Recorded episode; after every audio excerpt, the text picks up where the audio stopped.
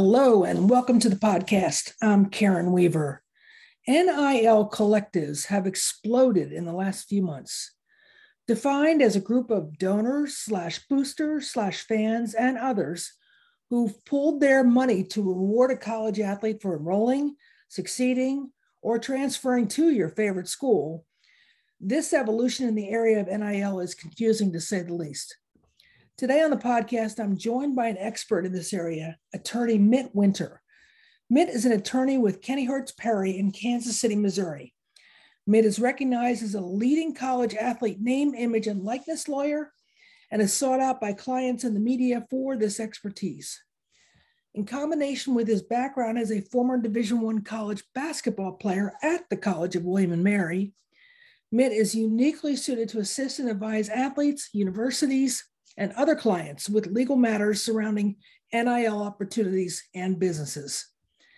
In addition to NIL issues, Mit and I discussed the evolution of intellectual property for both the institution and the athlete, and whether the NIL deals might get so big for some athletes that they might forego entering the pro sports landscape a bit longer because the deals in college could be so huge.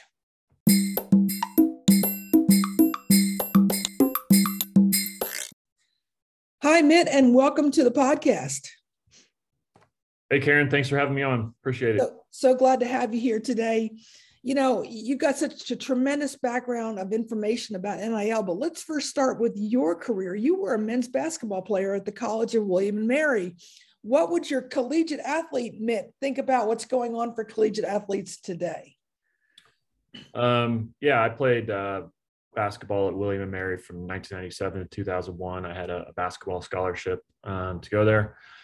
Um, you know, putting myself in my shoes back when I was in college, um, I'd probably be pretty excited about the NIL changes. Um, you know, when you're in college and you hear that you have an opportunity to, to maybe make some money. You know, most most people in college are always looking for ways to make money, don't always have a lot of money. Um, so I probably would have been uh, pretty excited about it. But also, when you're in college, especially as an athlete, you know, you're you're playing your sport, you're trying to go to school, so you're spending a lot of time on both of those things.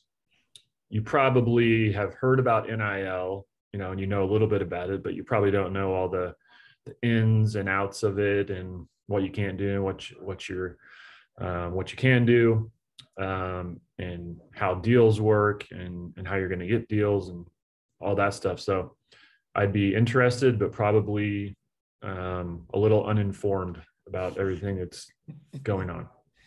I think a lot of my listeners might feel that way, a little uninformed. So that's why we brought you here today. Your background is as a sports lawyer, as I mentioned in the intro, but you've really focused on this NIL space. So just give us an, an overview of the NIL landscape. Where are we today? Yeah, so where we are today is not where most people, when NIL first kind of became a thing and when the rules changed, um, most of the deals happening now are, are probably not the types of deals that um, people envisioned. So in addition to the deals that I think most people thought about, where there's a business, they might want to have a college athlete endorse their business, whether that's sending out social media posts, making appearances, signing autographs, maybe being in a, TV commercial, something like that. There are those types of deals going on, but so much of the landscape now is with um, what people are calling NIL collectives, where fans or, or boosters of a specific school are getting together outside of the university, forming a completely separate entity from the university, whether that's an LLC, for-profit business, or some are forming as nonprofit businesses, and they're they're pooling this money together, and then they, in a lot of cases, are doing their their own quote unquote NIL deals with athletes or they're going out and helping the athletes find these NIL deals. So that's kind of where a lot of the action is happening now and a lot of the things that people might be reading about in the news with some of these very large sums of money that are um, being given to some athletes. So that's interesting. So if I'm a college president or senior leader and I hear this word collectives, I immediately think about all the possible legal implications for my campus. Are there any? Yes, um, there definitely are. Um, you know, a lot of states have state NIL laws now. Um, that you know they list certain categories of deals that athletes can't do. Um, they also talk about um, how involved schools can can get in helping their athletes obtain these deals, or whether they can be involved at all. Um, so the collectives could, you know, either get the athletes into some trouble based on the deals they're finding for the athletes, um, or they could possibly, depending on what that relationship is between the collective and the school, that could create um, some issues as, as well. Um, it's it's a very interesting question because as a university president or someone else in a similar position, you know, you really would want to know what is going on with these these collectives, what they're doing with the athletes, so they're not getting the athletes in trouble. But on the other hand, there might be a state law or um, some other rules that are preventing you from really having um, a serious relationship with these collectives. Um, so it's it's a very interesting topic right now, and it's kind of all over the place based on these different state laws or whether your school is actually in a state that that has a law because some of the states don't have NIL laws right now.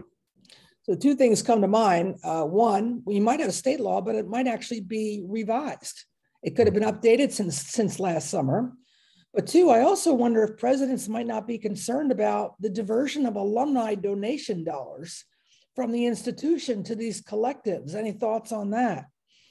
Yeah, definitely. That's a, a big concern that um, I've heard from some people I've talked to and um, that I've read about um, in articles or on social media. People in the NIL space have talked about that a lot. Um, I've actually talked to um, some administrators in a university athletic department um, and they're like, yeah, we don't want to have a collective for our school because we need all the money we can get going into our athletics department so we can fund our athletics program.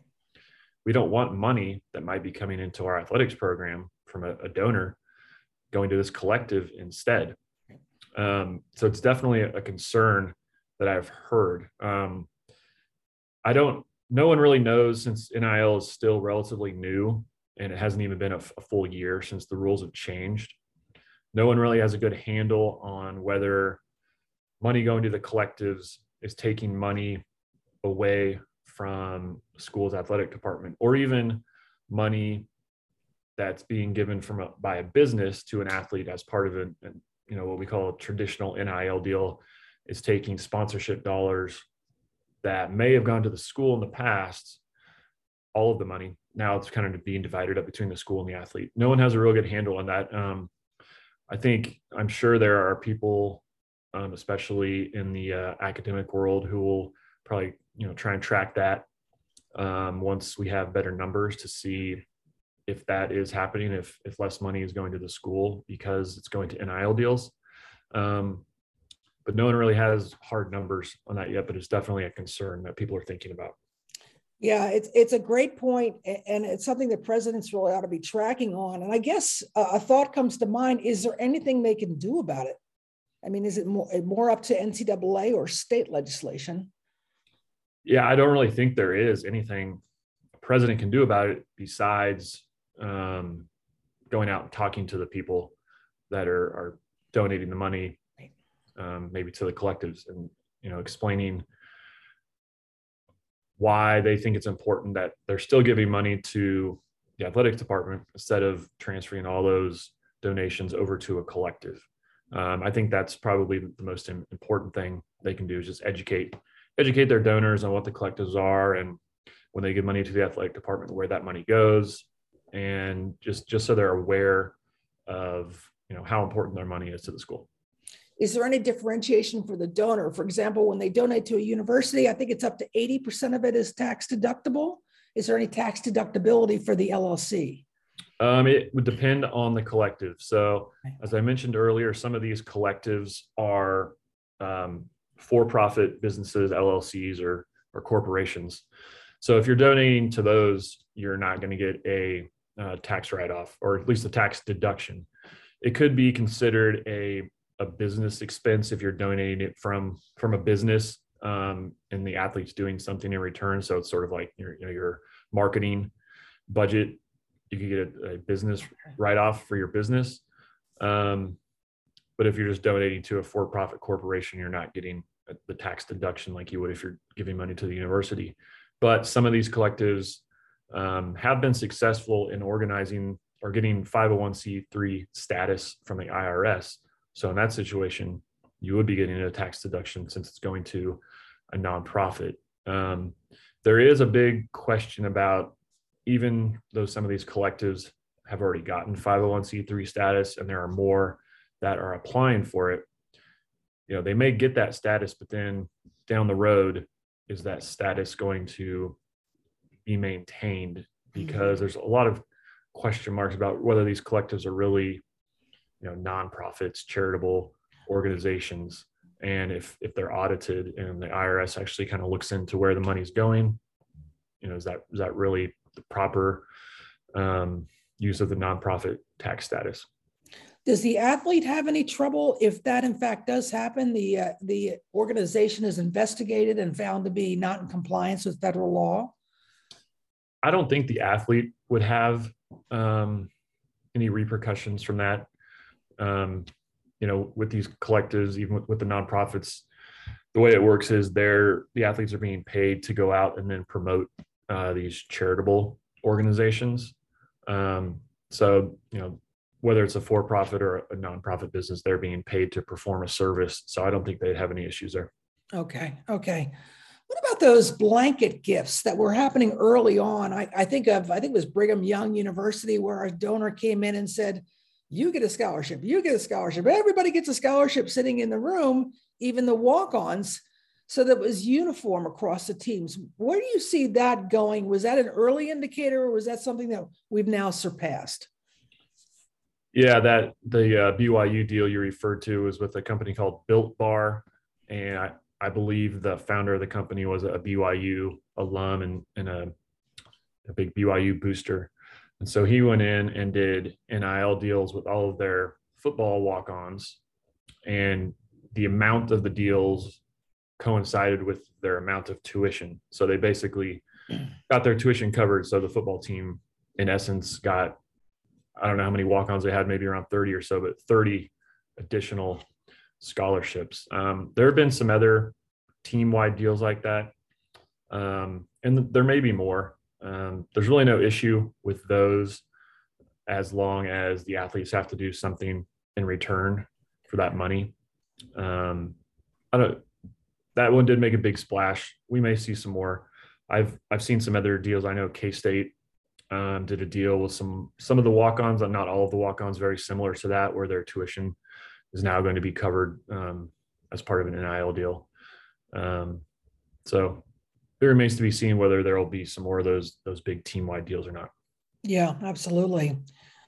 you, you and I have discussed on Twitter the other day the possibility that in some cases the incentives to stay in college and continue on with your eligibility and receive large NIL payments might alter the decision making of some football and men's basketball players, maybe even some women's basketball players, about turning pro. In other words, it might incentivize them to stay in college longer because simply they can get a better deal financially than going pro.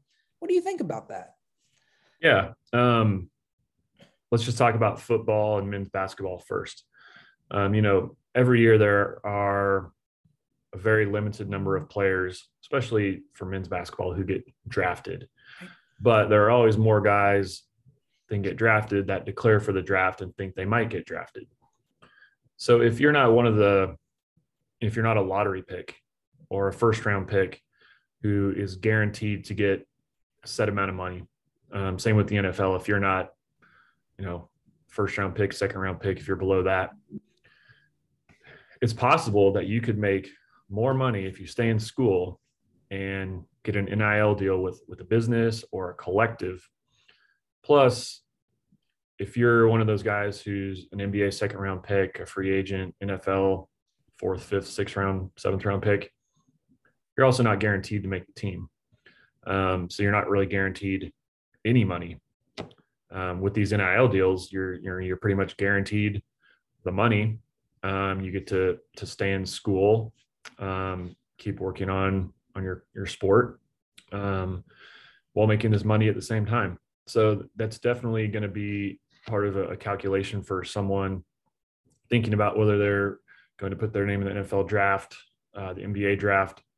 Um, with the NBA specifically, even if let's say you do get drafted, you might be on a, a two-way contract between the, the top the NBA team and the G League team. And on those contracts, you know, you're not making millions of dollars like the guys in the NBA. So your NIL deal at your school could possibly be higher. Um, with women's basketball, um, you know, unfortunately, the salaries for the WNBA are nowhere near what the salaries are in the NBA. And it's very possible, you know, I'm, I'm sure Paige Bueckers at UConn is probably already made more money this over the past year in NIL deals than she will make as a rookie um, under her WNBA salary whenever she's in the WNBA. Um, so yeah, with the women's basketball players, if you if you're staying in school and you have these these big NIL deals, I mean, it's very likely you're going to make more money in college. And then we're we're not even talking about other sports like women's softball or or volleyball. Um, some of those athletes or gymnastics, um, some of them have very lucrative NIL deals, and they're really there are pro leagues for some of those sports, but yeah. salaries aren't very high. And then with gymnastics, you know, there might not be any pro opportunities after you're out of college. So college is kind of the pinnacle of your your career. I think it's an important consideration that suddenly has landed on the table. Um, do you see any issues if a college athlete is involved with an NIL deal and gets injured, so therefore is not on the field, not playing? Does it depend on how long they're out for, or does it even matter? Technically, um, it shouldn't matter because NIL deals are not supposed to be based on athletic performance or you know the term pay for play. Um, it's all they're all supposed to be based on the athlete doing something outside of athletics in return for this money. Um, but I could also see a brand who has a deal with a big name athlete. They they love it that this athlete's on TV every week, um, getting you know his name out there. And if they have a deal with him and then he gets injured, he's not not on TV. He's not starting. He kind of falls out of the the public uh, limelight that the the brand would not uh, like that very much. But there's really nothing they can do because the deal is not supposed to be based on athletic performance. Right, right. Have you heard of anything regarding um, whether an athlete's playing or not, as far as uh, their starting, whether they're starter or reserve impacting their NIL? Um, gen, you know, generally, someone who's a starter is probably going to be getting more NIL opportunities than someone who is not. But it's it's very um, athlete dependent. So an example would be last year at Oklahoma Spencer Rattler was a starting quarterback. He had a bunch of NIL deals. He got benched about halfway through the season, and then Caleb Williams became the starter. I believe Caleb Williams already had some NIL deals before he was even a starter um, because he was a very well known high school athlete. He was one of the top um, high school athletes coming out of high school before he got to Oklahoma. So you, you'll definitely have a situation where very well known high school athletes, once they show up on campus, people will be clamoring to do NIL deals with them, even though they might not be the starter their first year, just because they're so well known, especially among the fan bases. And if this company wants to promote themselves to a school's fan base, um, and the fan base might be following this guy on Twitter or Instagram or whatever, so they think he's a great ambassador um, for their product or NIL collectives are loving to do deals with with high school athletes as well. Um, so you there will be some situations I'm sure where a guy might be the starting quarterback, um, a new freshman comes in, and this freshman might already have NIL deals that are higher than the starting quarterback. So it's it's just going to be very dependent on on the the athletes that we're talking about. Yeah, I wrote an article a few months ago about a quarterback from Texas, high school football in Texas, who went to Ohio State yep. as the backup, backup, backup, backup quarterback. Yeah. I think he played like two snaps, maybe. Yeah. And then has transferred back to the to UT to be able to get, I think, at least a million dollars. You know, they're not all guaranteed, but of NIL money. Yeah, that was uh, Quinn Ewers, and he was, I think, rated the number one high school quarterback in the nation. He went to Ohio State, and I think part of the reason he went to Ohio State um, was so in Texas, high school athletes were not allowed to do NIL deals, and I think he signed some NIL deals uh, before he showed up at Ohio State, and he wouldn't have been able to take advantage of those deals if he went stayed in Texas. So I think that's part of the reason why I went to Ohio State. And yeah, he had multiple NIL deals, um, and he, as you mentioned, was not the starting quarterback. He was probably third string or fourth string, and he probably had more NIL deals than the starting quarterback. It's really an amazing, an amazing space. Um, since you mentioned high school, let's just take a quick dive there. Where are we going with this? I mean, it just strikes me. I know the National Federation of High Schools has come out and said, we don't want to have our athletes. But it strikes me that there may be some athletes who are playing in AAU teams and other teams that are outside of high school. So, where do you think we're going there? The trend right now is to allow high school athletes to also do NIL deals. Um, I believe right now there are eight states where it's confirmed that high school athletes can do NIL deals and get paid for those deals and maintain their high school eligibility. And these are all based on uh, either rule interpretations or rule changes by state high school athletic associations. So that's where um, the rules that govern this are at. Even though the national association has kind of given their viewpoint on it, it's really up to each state. Um, and so, and there are more states, you know, every month, every week, whatever, that are saying, yeah, we're going to consider this, or, or we have a, a vote scheduled on this next month. So I think we're going to see that continue to happen.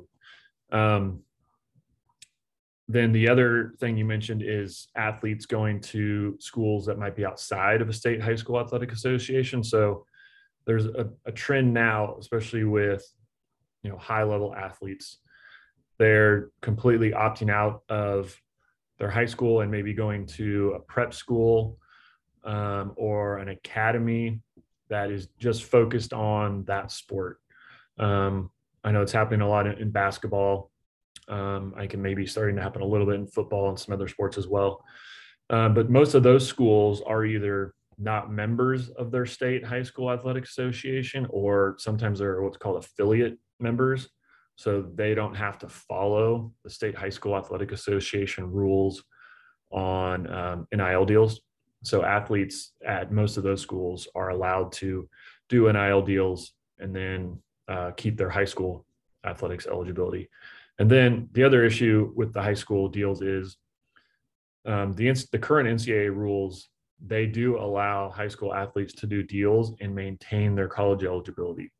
Where in the past, if you're a high school athlete, even if your state would have allowed you to do an NIL deal and keep your high school eligibility, you would have been putting your college eligibility at risk. Now you're not doing that do you do you know if that's completely off the table now? I remember when I was coaching and I would recruit international athletes, there was a lot of concern about whether they received money for travel or or playing and that type of thing. Does that take that off the table as well? is that a completely separate thing?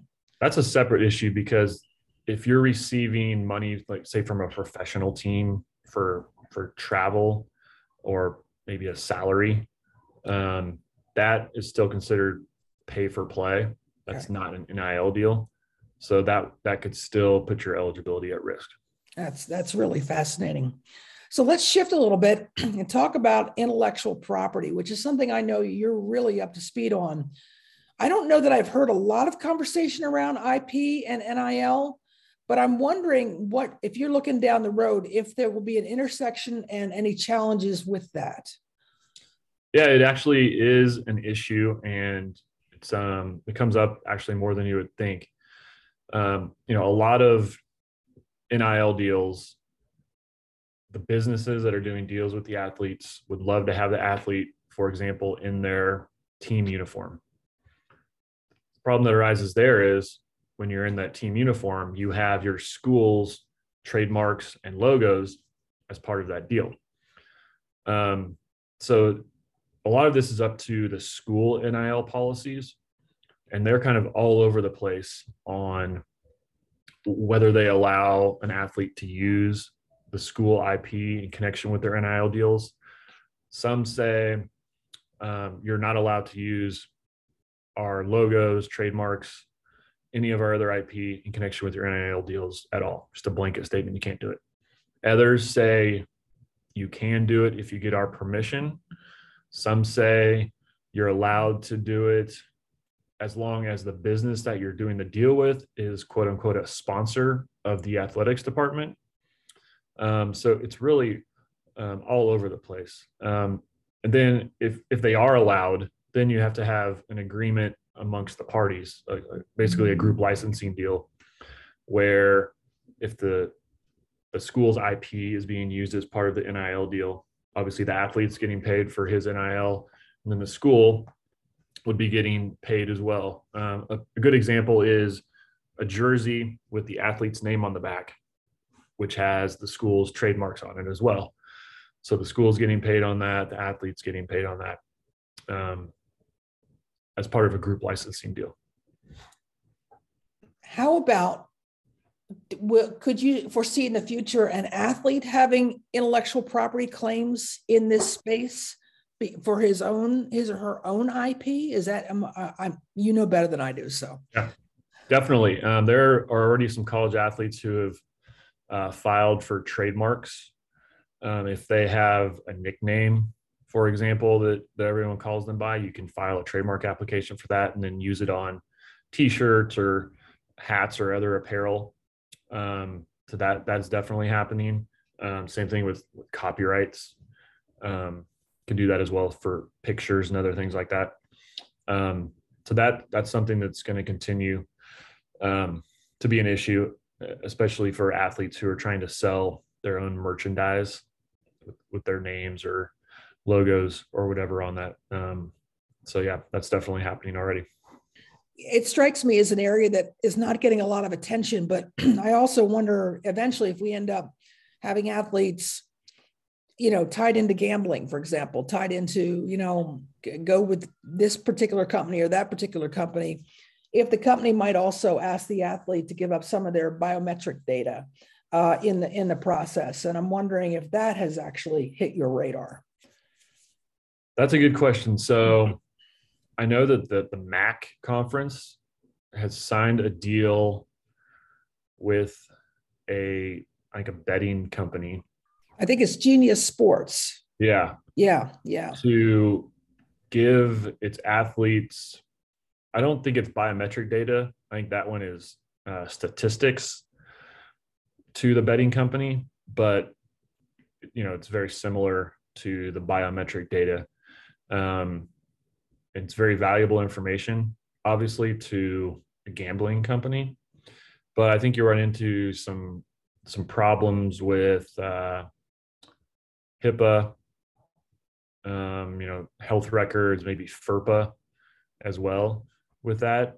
So it's something that could happen in the future. It would just uh, probably take a lot of analysis and working around the different laws. Um, and then you have the other question of has the athlete or athletes given their permission um, for this data to be given to someone else or to be sold? And are they getting a piece of that that money that's that's being made? Um, so a lot a lot of questions would have to be addressed before any type of deal like that could happen but i could definitely see something like that happening in the future it's something of an area of interest for me because i think uh, europe is really starting to get it right mm-hmm. but we seem to still have the wild, wild west here when it comes to athletes' rights to manage and control their own data. Yeah. And I think this is particularly true in the college space. Sure. So, a, a, couple of big things have happened since you and I set this up. So, uh, just a couple days ago, uh, NCAA President Mark Emmert uh, announced that he will depart the position no later, no later than the end of June next year. Um, put your uh, hat on, your, your thinking cap, and say, okay, what does this mean? And I'll parallel that with the quote coming from the new Pac 12 commissioner, George Kliavkoff. And he said, I think the NCAA is a trade organization which represents lots of schools that are in different businesses and with different business models. I can't imagine a trade organization as broad as the NCAA in its current structure remaining intact. What do you think, Matt? You're looking at this from a very unique perspective. Yeah, I think first with um, Emmert stepping down, um, I don't think it's that surprising with the change that is coming. Um, your listeners some of them are probably aware that the transformation committee for the NCAA is, is doing a lot of work right now and putting together some proposals. And I, I think some of those proposals have been shared at least privately um, with some of maybe your listeners, at least um, ads, probably some presidents as well. And from what I've read, the things that are being proposed or going to be proposed are, are some pretty significant changes. Um, and I'm sure uh, Mr. Emmert was aware of that and involved in those talks and probably thought it would be prudent for you know someone new to step in um, with with all the, the, the change that's likely to happen in the future um, in terms of Kliavkoff's quote um, i think that all that ties in with what the transformation committee is doing as well because kind of as he alludes to different universities view athletics in different ways. Um, I think you know some universities view athletics as purely part of an educational model and as education for their students. You know, we're probably talking Division three um, schools right there, maybe some Division two schools as well, even some Division one schools. You know, probably adhere more to that than than others. But then at, at the very highest levels of Division One, um, you know, although education is still part of it, there are also other goals with having an athletics department.